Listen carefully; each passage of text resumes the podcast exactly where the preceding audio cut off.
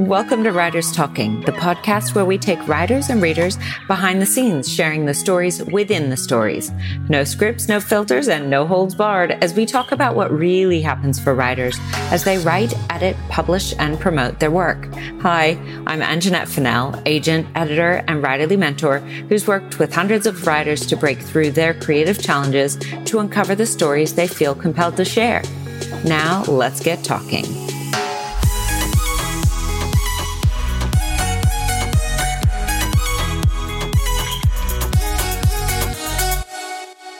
I wanted to pop in quickly to say a heartfelt thank you to all of our listeners of our new podcast. We deeply appreciate the listens, shares, and especially the five star reviews and the kind words that you're leaving that let others know about Writers Talking. We'll have two more episodes to finish up this season and start again fresh in 2023. If you have any recommendations, suggestions, we'd love to hear them. So you can reach out on Instagram via private message at writers underscore talking underscore podcast or email me anjanette at storyaslife.com. And now let's get into this episode. Katie Sise is a nationally best-selling novelist of six novels. The Break, Open House, We Were Mothers, The Boyfriend App, The Pretty App, and The Academy. Her books have been included in best of lists by Good Morning America, The New York Post, E Online, Pure Wow, Pop Sugar, and Parade magazine. She lives with her family outside New York City.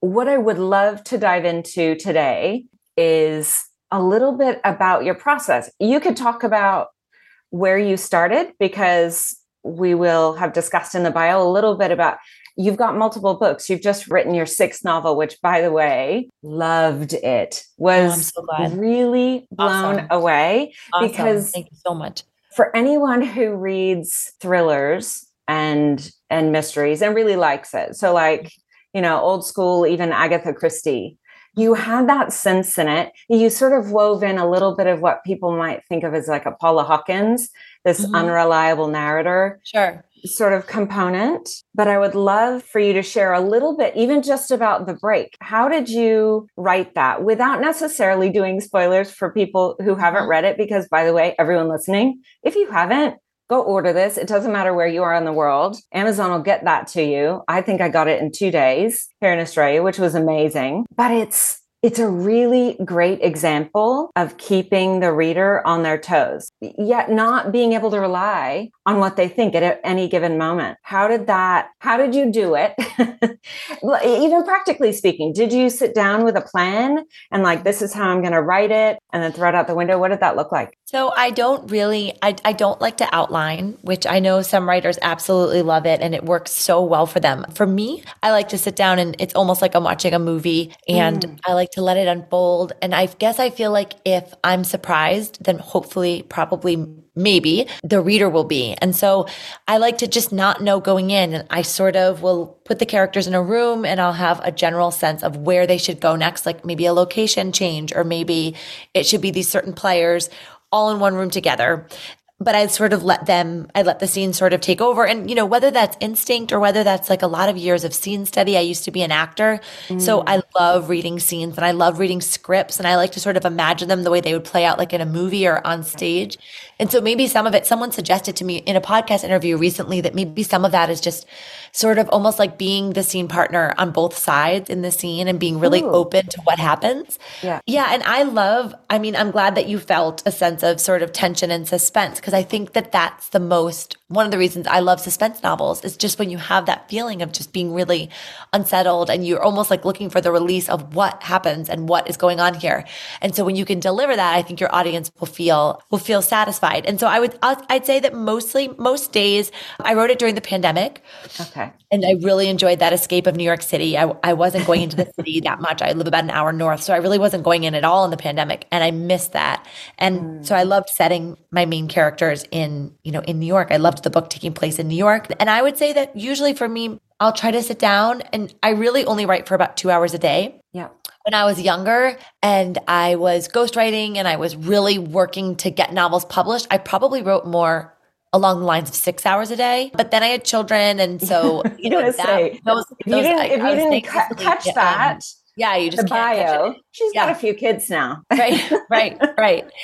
And so I would say, you know, writing is such a muscle. And so if you don't work it, you know, right now, I even took a few weeks off and that's even, I find myself like, okay, now I've got to get back in. I try to write about a thousand words a day. And that, you know, certainly doesn't always happen, but that's what I go for. And I find that if I'm just in the habit of writing every day, it's like anything else. Like if you go to the gym and, you know, every day, mm. you'll just keep going. And so that's what I try to do. So nowadays it's a two hour a day work. And I would say, you know, as I was younger and trying to really figure it all out and practicing it, I'm, I, I do believe when people talk about like that 10,000 hour rule, if you can mm. just really work at something so much, you know, and then hopefully it keeps getting better and better. And so hopefully, you know, I really spent a lot of time writing when I was younger. And then now I have it a little more streamlined and narrowed down that I can do a, a little bit less per day. But then maybe when the kids are all in school, you know, I would try to rev that back up a little bit. Interesting. Do you think, and so I totally buy in, by the way, to you are learning, and absolutely, I'm a big believer in people coming from either writing screenplays or being in performative arts. That it becomes part of it. Actually, I believe everybody inherently understands story. The parts Sure. of story is a very Joseph Campbell sort of thing, but that and I'm very visual. So I'm biased towards your idea about watching it unfold and giving you the payoff while you're writing it. Number mm-hmm. one, of watching it. Do you find that you have this is really tricky too, because everybody needs editing. I'm just going to keep saying it to everyone who listens. Everyone edits. Do you find yourself having to rework more or, or rather less now than you did before because you've got such an intuitive sort of process with it? I would say that there's probably a little less reworking. Yeah. Yeah. I would say ac- uh, across the board, there's probably less, you know, less that has to be totally torn apart or lost or taken out because I think that there's, if it's all kind of like putting together a puzzle each time, you get a little bit better, I think, at trying to figure out, okay, well, I'm going to talk about this on page 80 because I need it to be satisfying enough and I need them to have seen the person on the page enough for that payoff to work you know, way down five, six of the way through the manuscript. And so I think that sort of the more you practice that, the less you'll be rewriting. Yeah. I, I found that to be true for sure.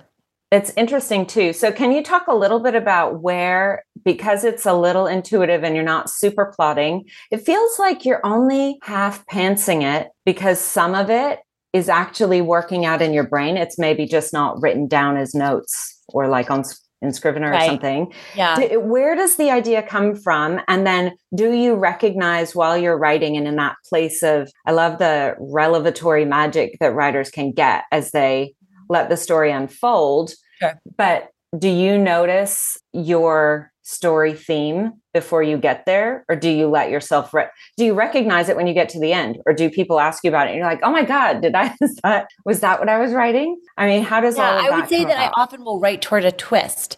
So even if I Hmm. I may not know, you know, what's going to happen and who will have done it, but I will I I almost can't start anything until I know a, at least one twist that I really hope will surprise readers.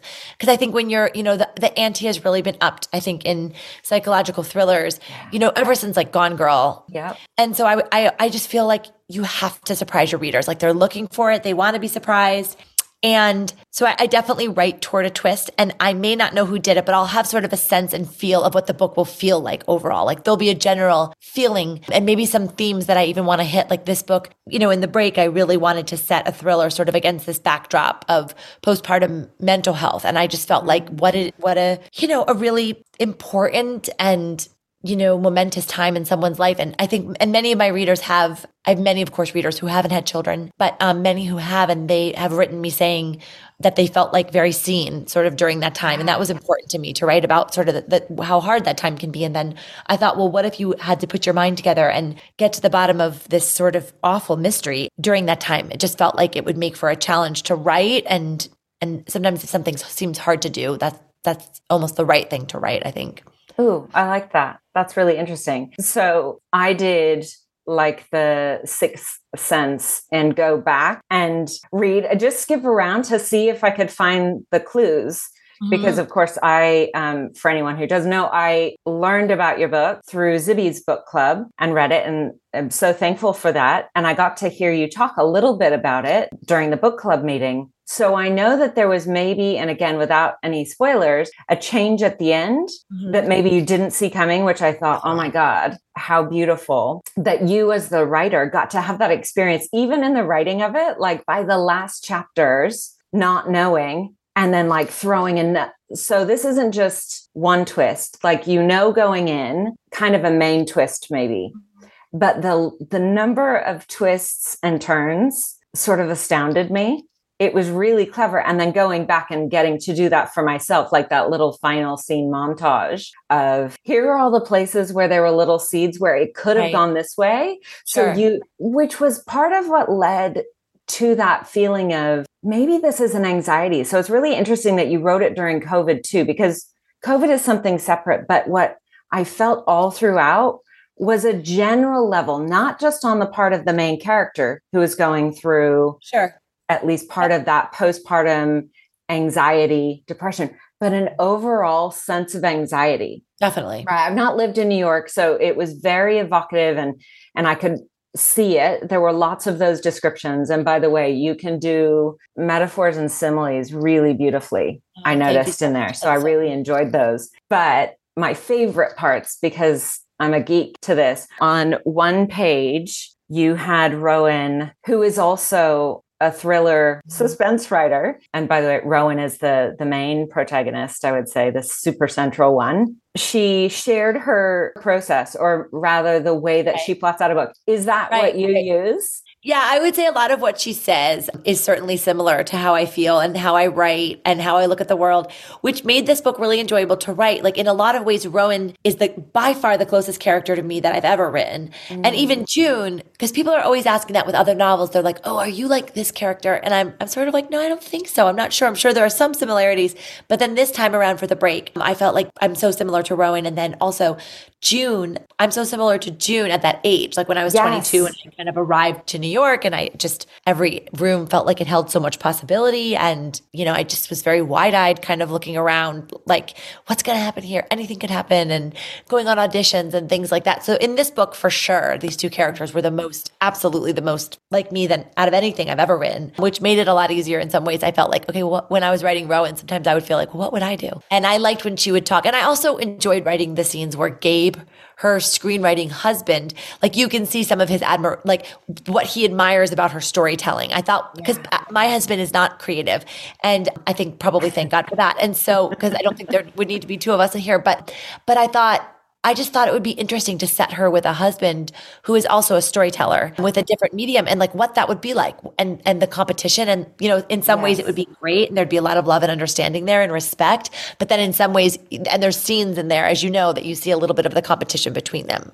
Yeah. Well, I would say too, because just like we're often talking about on writers talking, shining a light on the fact that just like we're talking about today, not everybody has the same process. So mm-hmm. imagining two people who are writing slightly differently, you know, he is a screenwriter, so it's going sure. to affect the way that he approaches. But even if they wrote the exact same me, they're both novel writers or suspense novel writers, they may show up and do things differently. And that can cause friction, which, by the way, for writers is brilliant. You want to give them conflict, sure. even if it's the subtle conflict sometimes or bigger conflict. I mean, and again, all throughout, there was just this steady pace when you talked about wanting to give what was it like that tension throughout it just kept going it started with it and then you get to a place where few spots where as a reader you could really catch your breath you could relax. Yeah you right? catch your breath a little. Yeah. but mm-hmm. again but to me that's also indicative of when you wrote it. And i find it really fascinating because a lot of the books that are out now are ones that were written near COVID. the start yeah. of yeah. COVID when people Definitely. were locked in. So it was part, you can find some that are full escapist, right? Like remind me of a time where everything was great. And others are sort of feeding into it and trying to maybe make sense, make sense or have it. a place too. Like I've got the anxiety, let me put it over here and look at it because we we share a little bit about this. How is this Eh, writing the break how is it similar or different to some of the other books? And again starting having started with nonfiction that was very much based on where you were at that time which by the way anybody go back and read that because that story Do you have any jewelry still that you sell, by the way? Because wow. So I don't, it's funny. You know what? It's so funny you asked that because I just made today, I, I, was writing a thank you card for somebody and I made a piece today. So it's so funny you say that. So I often will use it for um, like teacher gifts and friend gifts and birthday so gifts because I, have, I have so many supplies um, yes. and, because I overbought. So, um, you know, and as I will tend to do if I see like, you know, how can you resist? It's sort of juice like stationary. I'm like, I like twenty I, juice boxes. Yeah. yeah. I mean, it's crazy. so, so I'm working. I'm working on that. But so I will often go in there and and make stuff, but I don't sell it anymore. Not because I don't want to, but just because I feel like there's space for like this yeah. one thing and this one career. And I think if I tried to get all the way back into jewelry, and I, and I loved I loved being a jewelry designer, and it was it was so much fun, and it was a perfect job for my 20s because I had time to do that. I had time to write and and it sort of got me into that writing of that book creative girl that you're talking about yeah. which was all about like how to have a creative career. Because at the time i was also working as a television host which was really a, also a ton of fun. And i thought oh this would be fun to write a book about this kind of like the circuitous nature of creative careers and how you don't always know where they're going to go and kind of how to navigate some of that or hopefully teaching hopefully it was helpful for some people to read about that as they were kind of embarking on their own creative work. And then i did some ghostwriting so I wrote three novels. So they were New York Times bestsellers, but they were under somebody else's name, which I actually loved because I could practice. It was like three novels getting to practice and getting paid to write is wonderful when you're getting yes. paid because I had written a novel. I'd written after I wrote Creative Girl, the nonfiction book. I wrote a novel. It was like probably 350 pages. It was a paranormal romance, and it did not sell. And I was, you know, I was so devastated. I mean, I, within reason, I was devastated. I mean, you know, there are obviously way, way worse things, but I sort of, I was, I was. Hey, you're you know, you're in a safe space. The people I'm in a safe space to be devastated. You. Right? Yes, feel free to be you. devastated here. Yeah. Yes, totally. So I was devastated, and and I remember I sort of thought, okay, well, I have to figure out how to do this because I love this and I love writing. I love writing Creative Girl. I loved being in my pajamas. I loved how solitary it was because I think I'm sort of like an introverted. I think I'm like an extroverted introvert or something. I don't know. I love being out, but I also am such an introvert. So I love, I sort of was like, okay, I have to figure out how to do this. And then I, so I did the, I did the, the three ghost written books and then wrote three books that my next three novels did sell. There was a woman, an amazing editor at HarperCollins who bought them. And so then they came out sort of through my 30s. And then mid 30s, end of 30s, I was like, oh, I really want to try writing an adult novel. Mm-hmm. And I mm-hmm. want to try to do like suspense. And so I wrote a book called We Were Mothers and I sold that to Amazon Little A, which is Little A is the literary fiction imprint imprint of Amazon Publishing. Yeah. And I adore my editor. I also adore my agent. He's wonderful and very supportive. And we've sort of really enjoyed kind of these three books together. I mean, my agent is really, or my my editor is really smart, and I really respect what she has to say about the books. Like she's always right, frankly. Even if I don't agree with the change, sometimes I'll sit on it. And then by the next day, I'm like, oh, she's totally right, you know? So, do you think you've also handled that differently now? Again, through going through that many novels. And I think it's really interesting to getting that practice where you feel fully connected and yet you're not going to take total, like, like you're safely doing it by ghostwriting which is not exactly true because you are putting in all the work. Sure. But what I guess what I mean is receiving feedback and how you take that, how you filter it through and decide, yes, I buy it. And generally, what I will tell writers is if you've got to the stage where you've are partnered with a publisher, you have to have this confidence that they know their market. To. I mean, it's not, look, there are always outliers and there's hit and miss, but by and large, they're only going to recommend things based on what they know about the market and totally their experience. Agree. So even if you don't super know them, you think, well, they got hired, maybe trust it. But mm-hmm. how do you process that internally? I thought it was interesting that you say you take a day. like some pieces of feedback will be like, oh, yeah, you know, I was a little bit worried about that. Great. That makes sense. And then you take it out right away. Yeah. Yeah. Mm-hmm. And others yeah. are like, and I rarely have a take a day one, by the way. I would say that happens to me like twice in a manuscript where I was like, oh, I really liked that sentence. I like that section. I wonder if I should ask if I can keep it. And then usually by the next day, I'm like, oh, she was right. That section has to go. Interesting. And so, yeah, no, I think I yeah, I well, so I'm I'm pretty collaborative. I think from years of theater also is yeah. you know, someone tells you to say something differently or to do this or to do that and they're in charge of, you know, they're sort of your director or somebody that you really want to that you respect and you want to listen to. So I mostly feel like um, good writing and good books come from a lot of collaboration, and so I, I like collaborating. I also I go to a lot of readers beforehand too. So I have probably twelve to fifteen beta readers. And I also almost always, I can't really think of a single time that I've not listened to what they've said because they're all readers. And I just feel like they're looking at it with fresh eyes. And I've written it myself and then also read, read it, you know, 47 million times.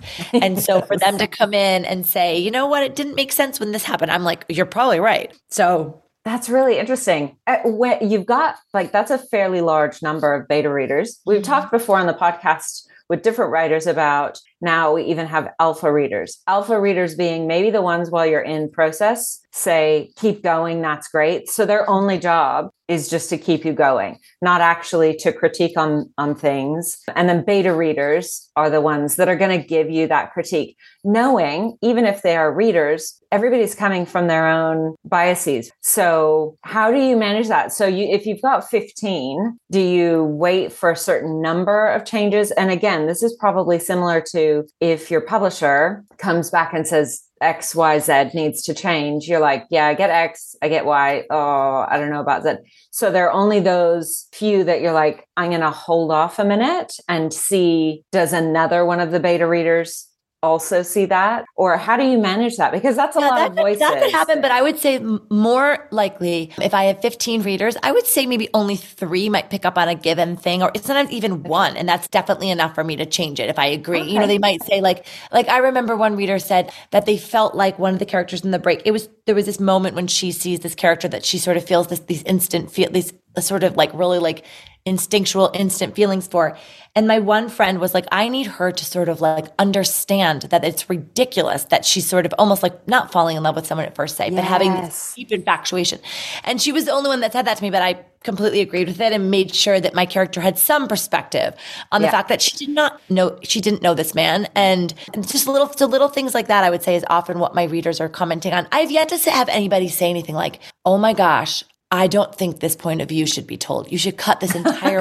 character. I don't think my I'm not and and that might be because my friends I, that are reading it. I don't know, maybe they wouldn't make a sweeping suggestion that big. So I have yet to have anything that I've been like, no way. I'm not, you know, I'm not doing that. Usually they usually it makes a whole lot of sense what they what they're saying. But I suppose if someone out there like who is listening right now, if they got something where they just truly believed no way. I don't want to change that then i think you, you know you are the master chef right? Like you have to yeah. you got to be the, you are the number one writer on the project. It's your project. So I, th- I do think it's okay to decide you know what? I'm not going to do that. Yeah. I think it's hard too because the way that our brain works has happened recently in in the membership. Somebody entered a contest and they had there were three judges. Two of the judges came back with nice feedback was the word that was used. And the third was like, that's not even the feedback was not relayed, as far as I'm concerned, even in an appropriate manner. But leading into that, oh, this happened, it was like, where did those two go? We're only focused on the mm-hmm. one who didn't get it. And I guess what I continue to relate to people. And it sounds like you've got an incredible team, not just of beta readers, but a great relationship with your agent as well as with your current editor, that they do get you and they know how to relate these things. So sure. you're not bumping up against those, and again, outliers. So, in my experience as an agent, I can submit to multiple publishers who have very similar uh, in terms of length of time in the industry and experience. And I look at their lists, and one will say, Oh my God, I love it, especially this. And the other will say, Yeah, it's okay. I I really don't like this. And the thing they really don't like is the thing the other one loves. Sure. So. It's not necessarily indicative, but it's getting really good at both hearing the external and then being able to filter it through. Sure. So like you said, you if you came to that point, you'd know after waiting a day, which I think is always smart, and then saying, okay, let's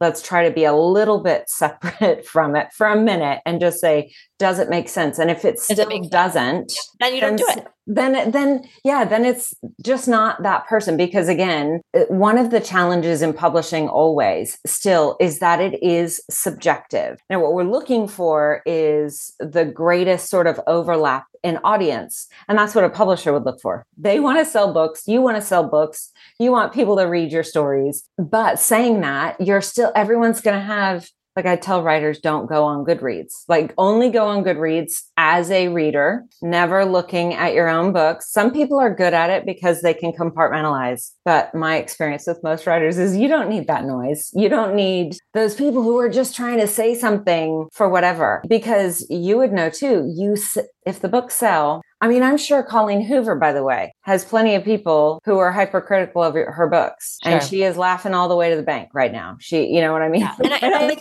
I, and I do think like it's a good, it's a good thing to sort of to like. I definitely, unless I mean, sometimes there's even good criticism even in those reviews. I mean, for some reason, and I am very sensitive. So it's not that I'm not a sensitive person, but I don't know. I, the bad reviews, I just sort of feel like if you're going to sell books and that, and you're lucky enough that you're publishing, I mean, I just feel like it's the luckiest job ever to be able to like write the books and, and have them out there and have readers, which is like the best feeling when readers read your book and then they, they take the time and they take the money to spend on it.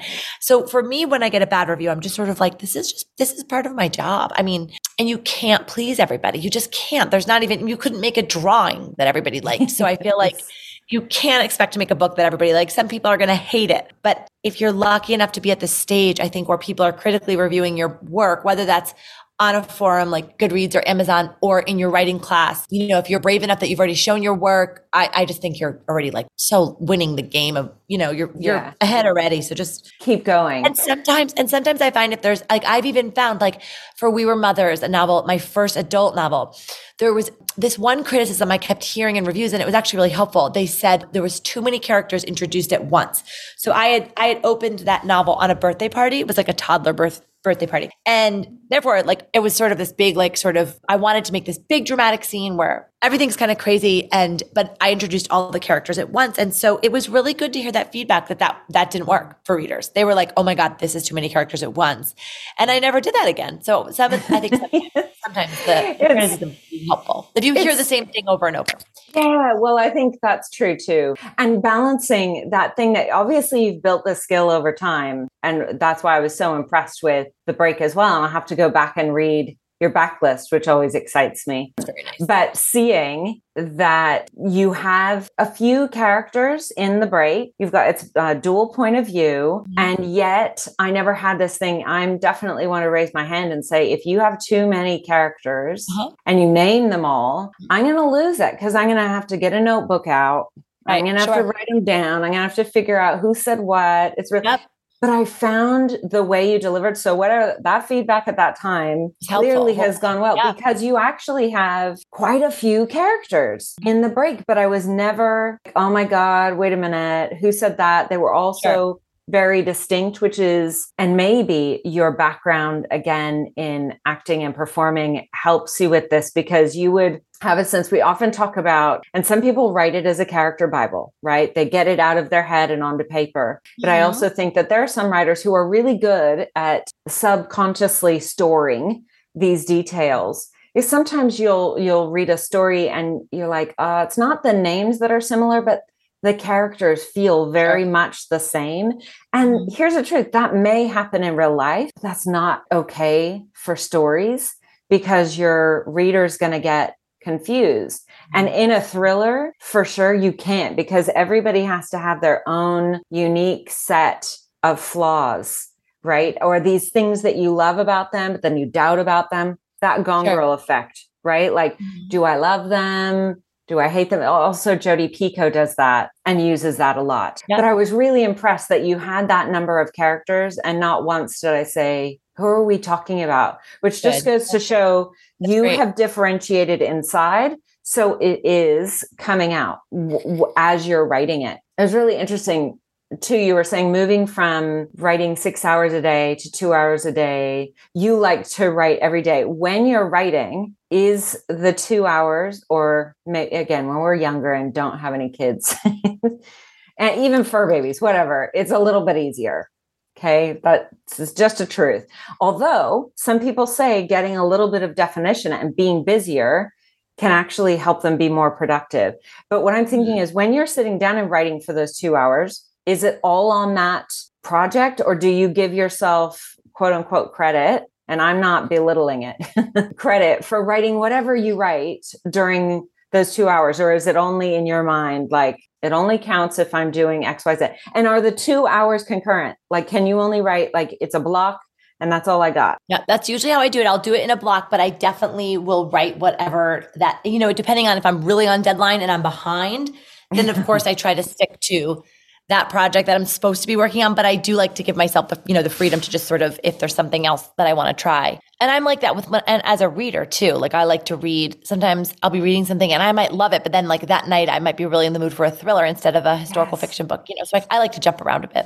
I like that. Well, I'm giving yourself permission. So when, when you're writing, and I didn't really look at the, the years, what sort of schedule are you on now? Like, are you ever editing while you're writing something new? How actually how not usually, not usually, and we may pick up the pace a bit at, as the books go. So right now they come out every two years, but we may go to every year and a half, and so then there might be some overlap. But actually, no, I'm generally writing, editing, and kind of doing all one project before ever trying to sell another. Okay. Like I have two books under contract now with Amazon Little A, two more to come. One is called The Vacation Rental, and that's coming out. And that's what I'm working on right now. And it's about a woman who rents out her vacation home and she sort of had her home to a renter. And she has, you know, some very unexpected consequences there. Mm-hmm. And so that I will completely finish before starting the next in terms of editing and proofreading and copy editing, like everything down to the last thing before starting the next one. Okay. Well, and like, how do you balance that energy? I think naturally, because you come from that performance background. So look, I'm going to be honest honest, that's probably a real benefit when you're going out and trying to promote. You're finished writing something, you've got that two year lead time at the moment. So is it like the full thing? So you get to stay focused on this one project. Do you ever have that moment where you're like, oh, I wrote that a couple of years ago? I, I'm gonna go out. So I always reread talking before, it. But... I have to reread before I start to promote again. So like I had to reread. I re, I reread the break, for example, before I went to, especially uh, doing a book club. It's one thing like an author talk if I think, okay, we're going to talk more about process and different things and different books and this and that. But if it's something like a like a book club, I always reread the like I hadn't read the break probably in six months. So I made sure that I read it so that I was, you know, completely, completely sort of back in the phase of, oh, right, I remember exactly what happens in every single scene and with every single person and what they were thinking and all that. Uh, do you enjoy that when you read it back? Do you get that moment where you're like, oh, wow? Or do you, and do you still have that, oh my God, I can't believe I wrote that? That it's so separate from me, or does everything still feel like just maybe hugging it still feels pretty, it, it, feels pretty fresh and i like i'm like a pretty nostalgic person so i like going mm-hmm. back into a manuscript and just sort of remembering what it felt like to write it then and what i was hoping to accomplish and then did that work or so i i do like being back in them they feel sort of like a portal into like another two years of my life that you know I remember really well, of course, especially with that one. It was so recent. But even my earlier books, I don't know. I, I, I like sort of being like, oh right, I was 31 when I wrote this or whatever. you know, it was so long ago. Yeah. I do like going back. And I find that I can be less critical when I go back. I'm sort of like, all right, it does not need to, you know, my editing, I, am not thinking about like, oh God, this sentence is terrible. I mean, I'm sure there's a million terrible sentences, but I usually have some grace when I read it again. I try to enjoy it.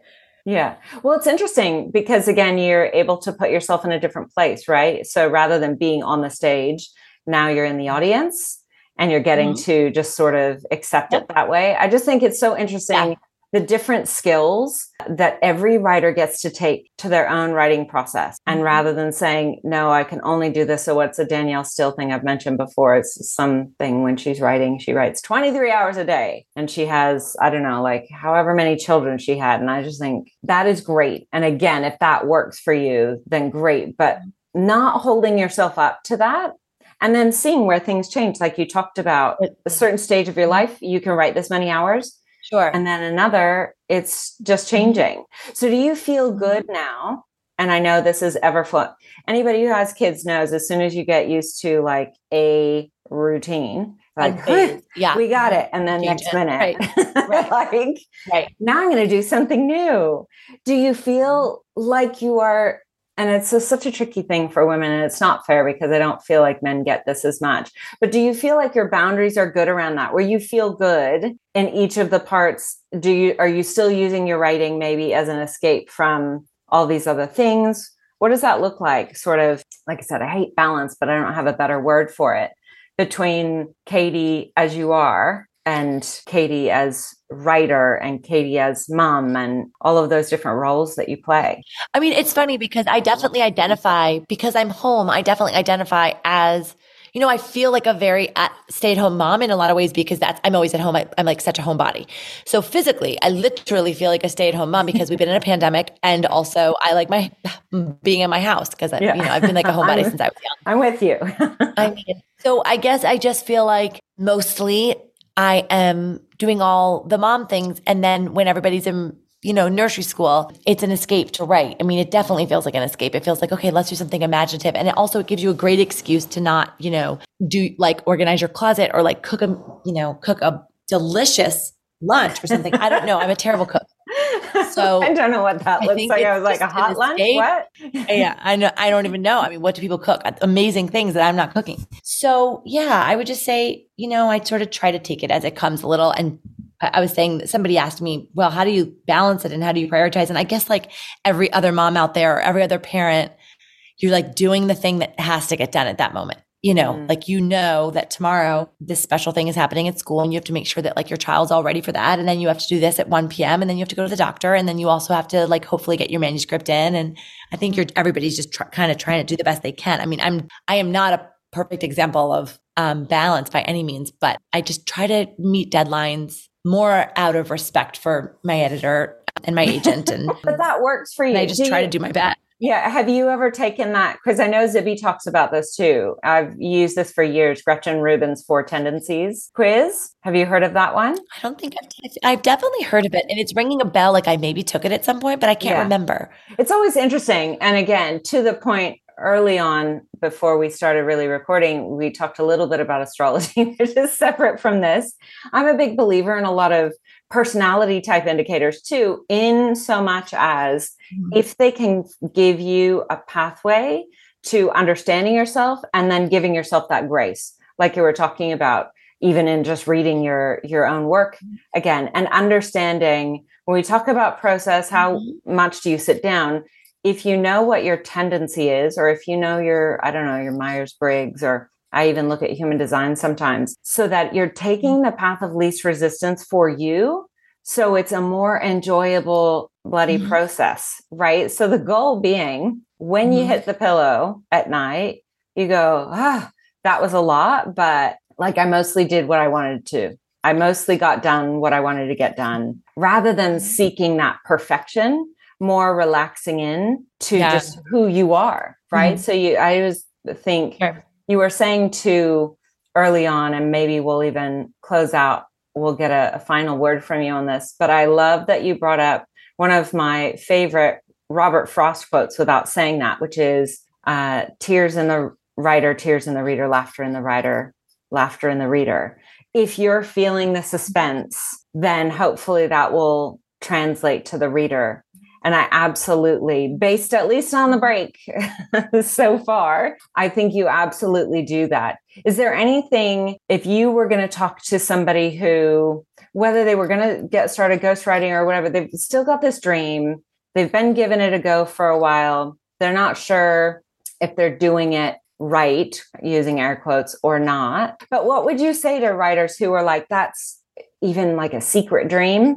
I'm just starting, how to get and mm-hmm. and persevere to keep going. How what would you say to them? So I think if you really when you truly love it, and I think most writers really truly love it, like they feel the drive to write. You I think when you can do it for that reason first and foremost, I think that also sort of comes out in your writing, right? Like the total yeah not that it has to be total joy all the time, because it's certainly not. It's definitely a job. But I think when you practice it every day and you really look at it like a craft, like if you were going to learn to play piano and you think about like all the hours that you would put into it before you expected that you would go maybe and like play a restaurant and then play a concert and to give yourself grace on like this might take a little time, but I'm, you know, just like remind yourself like okay i'm determined to practice this and to get it right. And there are just so many talented writers out there. I think when they keep going that that's often the difference between a published writer and a non-published writer is just that a published writer has kept going and sort of said like but i'm a writer and i know i can tell a good story and i'm going to keep honing that craft the same way i would anything else like if i started painting it right now i would expect it would be like a while before i had a show and so I think to believe in yourself enough that like it's worthwhile that you're a creator and it's worthwhile to write a story and stories connect people. And so like we need your story. So just to keep, to really to keep going. I mean, I th- like if I, I keep feeling like if I had stopped, I never would have known that something was going to eventually sell, even if it wasn't for years. So I think to just keep going because it's important to tell stories and it's important to be a person who, if you're a creative person and you need to work creatively, like you know yourself. So you know if it's just like something that your soul needs. So to keep going with that in mind that like it will take some time, but like you'll get there. And, you know, I, I love, I love a good class. But I also think if you can't afford a class or if it's not in your future to take one just now, some friends that you trust reading manuscripts, sort of like we've talked about. And, you know, I think watching really good television and yes is a really good way to like watch the art of story, the idea of a beginning and a middle and an end to everything. And I would just say like just give your permission, you give yourself permission to write and even if you're not published yet, to sort of remind yourself that like your work is still really important and you know, publishing is great for so many things and of course being paid for your work is really important, but your work is important even if it even if you're not paid quite yet. Yeah. Oh, I love that. Thank you so much, Katie, for taking time today and sharing. Like I said, everyone, please go out and read the break, especially if you like suspense. and We've had another suspense author on, but just even if you're using it as a way to break down, like she's giving you a sneak peek into her process too, into how she plots it, even if she's doing it mostly in her mind. It's literally in the book. And so super exciting, but just a really good read. You had me on the edge of my seat, and I really appreciate that. It's really it's hard to do, as you said. It can be hard to do these days because we're a little bit uh, more ready for whatever's coming, right? We're trying to look for the outliers, and I didn't guess it. Or if I guessed it, then I doubted it. And it wasn't until the very end. There was something at the very end that I absolutely wasn't expecting. That's how there were that many surprises. I mean, actually, another one and another one and another one. And that's very rare to find in a book where you're like, oh, that's going to be the bomb that's dropped. No, here comes another one. here comes another one.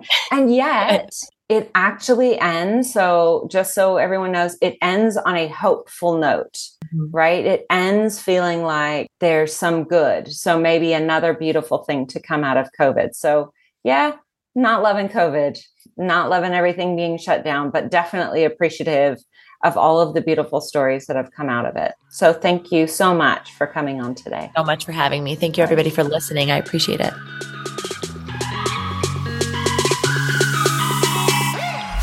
Thanks so much for listening to this episode of Writers Talking. Join us next time for more writers in conversation as we delve into the writer's process, their passions, and a little bit about their books. Don't forget to subscribe on your fave podcast player and follow us on Instagram at writers underscore talking underscore podcast.